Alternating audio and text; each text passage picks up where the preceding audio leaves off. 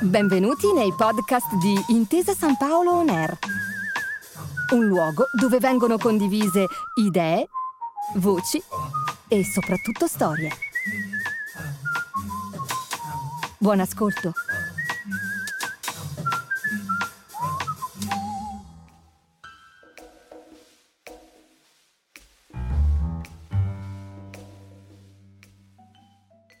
Come fa uno Stato in competizione con un altro ma in posizione di svantaggio a recuperare terreno, soprattutto nel campo della ricerca?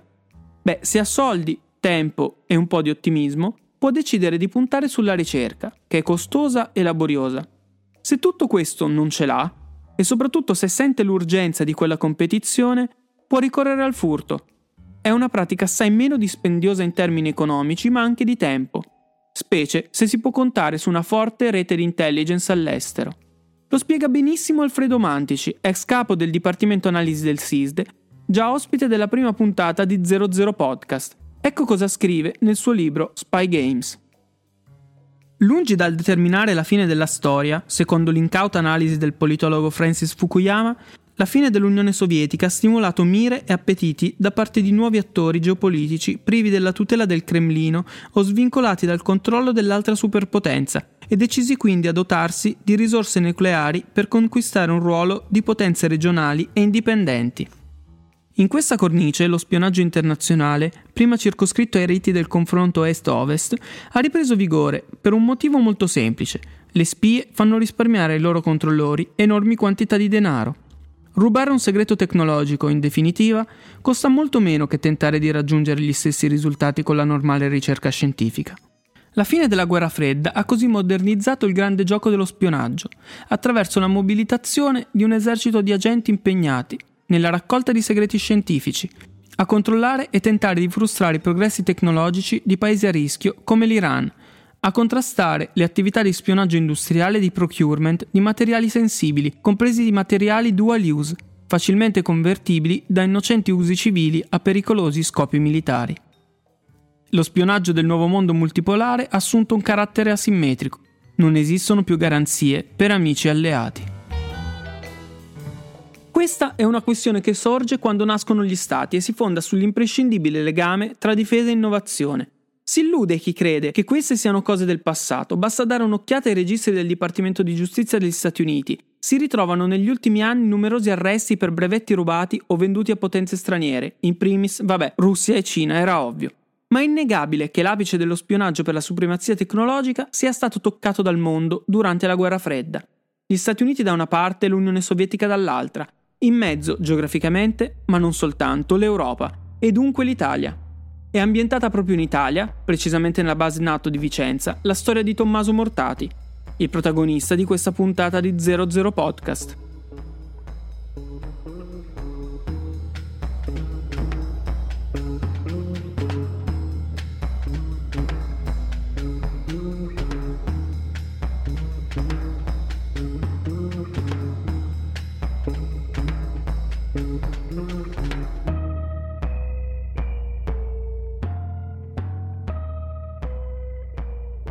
Sono Gabriele Carrer, sono un giornalista rapito dall'intelligence. Alt, vi rassicuro, non sono stato rapito dai servizi segreti.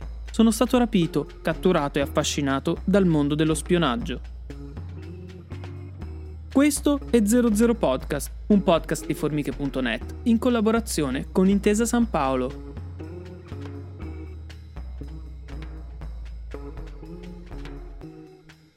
Questa vicenda si sviluppa negli anni Ottanta Quel decennio ebbe un rilievo non comune per la vita internazionale e per le prese di posizione che l'Italia fu chiamata ad assumere in quelle circostanze, scriveva lo storico Ennio Dinolfo nel volume La politica estera italiana negli anni Ottanta. Basta dare un'occhiata agli estremi di quegli anni. Sono iniziati con la decisione presa nel dicembre del 1979 ma proiettata ovviamente su tutto il periodo successivo di installare in Italia gli euromissili e fu caratterizzato, nello stesso mese, dall'invasione dell'Afghanistan per opera sovietica. Gli anni 80 poi si sono chiusi tra il 1989 e il 1991 con la fine della guerra fredda e la scomparsa dell'Unione Sovietica come soggetto del sistema bipolare. In mezzo episodi come la crisi dell'Achille Lauro e il successivo scontro di Sigonella, che spesso sono stati rappresentati erroneamente come espressione di una forte carica nazionalistica e del rifiuto di una presunta prevaricazione statunitense. Lo racconta il rendiconto offerto da Rinaldo Petrignani, testimone diretto da ambasciatore a Washington del primo incontro tra Bettino Craxi e Ronald Reagan, sempre nel libro curato da Dinolfo. Voglio darvi un'idea del ruolo cruciale dell'Italia in quella fase. Lo faccio partendo da un articolo e da un rapimento. L'articolo è quello comparso nell'estate del 1982 su Foreign Affairs, una delle più importanti riviste americane di politica internazionale. A firmarlo è Joseph La Palombara, professore di Yale e dal 1980 al 1981 addetto culturale dell'ambasciata degli Stati Uniti a Roma. La Palombara parla del profilarsi dell'Italia come more assertive partner. Passare da una posizione di adesione critica poco incisiva e poco caratterizzata a una partnership più assertiva nel rapporto con gli Stati Uniti. Il rapimento invece è quello di James Lee Dozier, un generale di brigata degli Stati Uniti, veterano del Vietnam e dal 1980 vice capo di Stato Maggiore del Comando delle Forze Terrestri NATO in Sud Europa, sede a Verona. In pratica era il coordinatore di tutte le operazioni dell'esercito italiano dall'Appennino fino al confine orientale. Disponeva anche di un'unità missilistica americana con base a Vicenza. Per questo era un obiettivo delle Brigate Rosse che avevano dichiarato guerra agli Stati Uniti e alla Nato il generale è rimasto nelle mani dei brigatisti dal 17 dicembre del 1981 al 28 gennaio successivo, liberato dai reparti speciali della Polizia di Stato, dopo i fallimenti della trattativa dei brigatisti con i servizi segreti bulgari. Gli studiosi sono piuttosto concordi nel definire quel sequestro come l'episodio che segna l'inizio del declino delle Brigate Rosse in Italia dopo gli anni di piombo. Questo articolo e questo episodio fotografano due elementi degli anni Ottanta in Italia che sono centrali in questa storia. L'aumento dell'impegno nella Nato e la centralità della base di Vicenza, lì dove ha sede la 173esima Brigata Aviotrasportata, un'unità di paracadutisti dell'esercito degli Stati Uniti, protagonista dei conflitti in Vietnam, nel Golfo e più recentemente in Afghanistan. Arriviamo così al 5 dicembre del 1989, meno di un mese dopo la caduta del muro di Berlino. L'Unità, il giornale del Partito Comunista Italiano allora diretto da Massimo D'Alema, racconta. Un italiano attivo in un'organizzazione spionistica internazionale è stato arrestato a Vicenza in un'operazione della Polizia di Stato concertata con il SISMI, il Servizio Informazioni per la Sicurezza Militare. Si tratta di Tommaso Mortati, nato a Civita, Cosenza, nel 1947. È stato colpito da un'ordinanza di custodia cautelare in carcere emessa dal giudice per le indagini preliminari Giannico Rodighiero, su richiesta del sostituto procuratore della Repubblica di Vicenza Paolo Pecori. Le accuse formulate, a quanto si è appreso, sono di spionaggio militare e corruzione di cittadino italiano da parte di Stato estero. L'operazione è stata condotta dalla squadra mobile di Vicenza, Secondo la ricostruzione degli investigatori, Mortati, che ha la doppia cittadinanza italiana e statunitense, è stato in passato sottufficiale dei paracadutisti americani e sarebbe stato reclutato da agenti segreti ungheresi tra il 1981 e il 1982 e ora spiava la base NATO di Vicenza. Mortati è l'ultimo anello di una catena spezzata dalle intelligence europee nei mesi prima e nelle settimane dopo la caduta del muro di Berlino viene arrestato nelle stesse ore in cui Bush padre e Mikhail Gorbachev si stringono la mano a Malta per sancire la fine della guerra fredda. Il sottufficiale ha confessato immediatamente tutto. Oltre a rivelare i segreti delle basi americane e nato in Italia, aveva cercato tra il 1984 e il 1985 di corrompere un ufficiale del nostro esercito. Vicenza era perfetta per un ex parà reclutato nel 1981 dagli agenti della Repubblica Popolare, o meglio, sovietica. Nella città veneta erano e sono ancora oggi presenti numerose basi americane e della Nato, era un ottimo punto di osservazione. Aveva lasciato l'esercito due anni prima, nel 1987, ma era rimasto in contatto con i vecchi amici, anche perché la moglie statunitense lavorava all'interno della caserma. Come riporta un documento pubblico dell'intelligence statunitense, pare che a Mortati, il servizio segreto militare italiano, sia arrivato anche grazie alle informazioni passate dai colleghi tedeschi e austriaci. Infatti, come detto, era l'ultimo anello di una catena.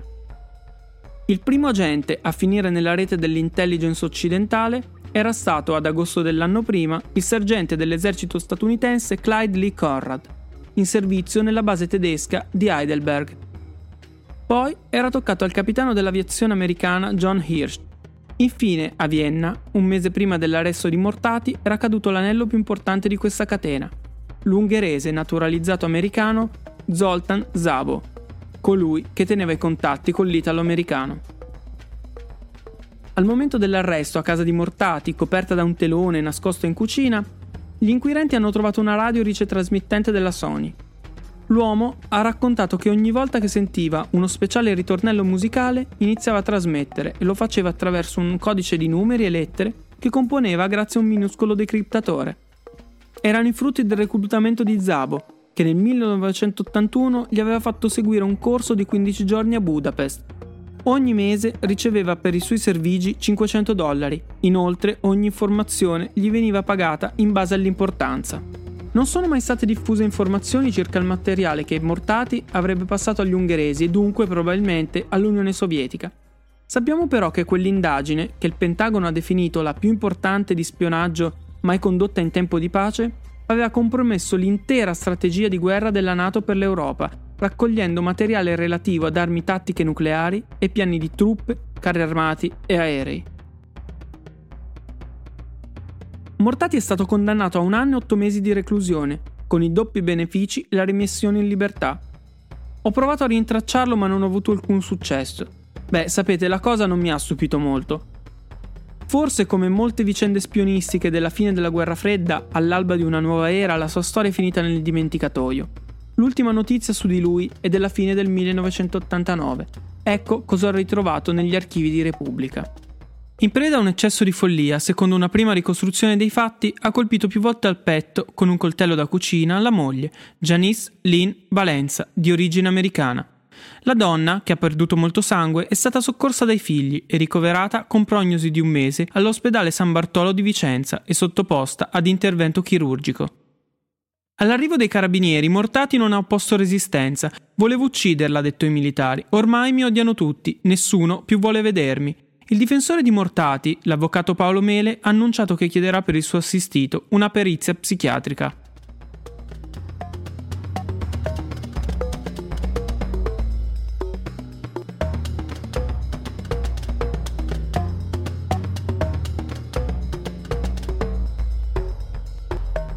Questo è 00 Podcast, un podcast di formiche.net in collaborazione con Intesa San Paolo. Alla prossima! Grazie per aver ascoltato i podcast di Intesa San Paolo On Air. Al prossimo episodio.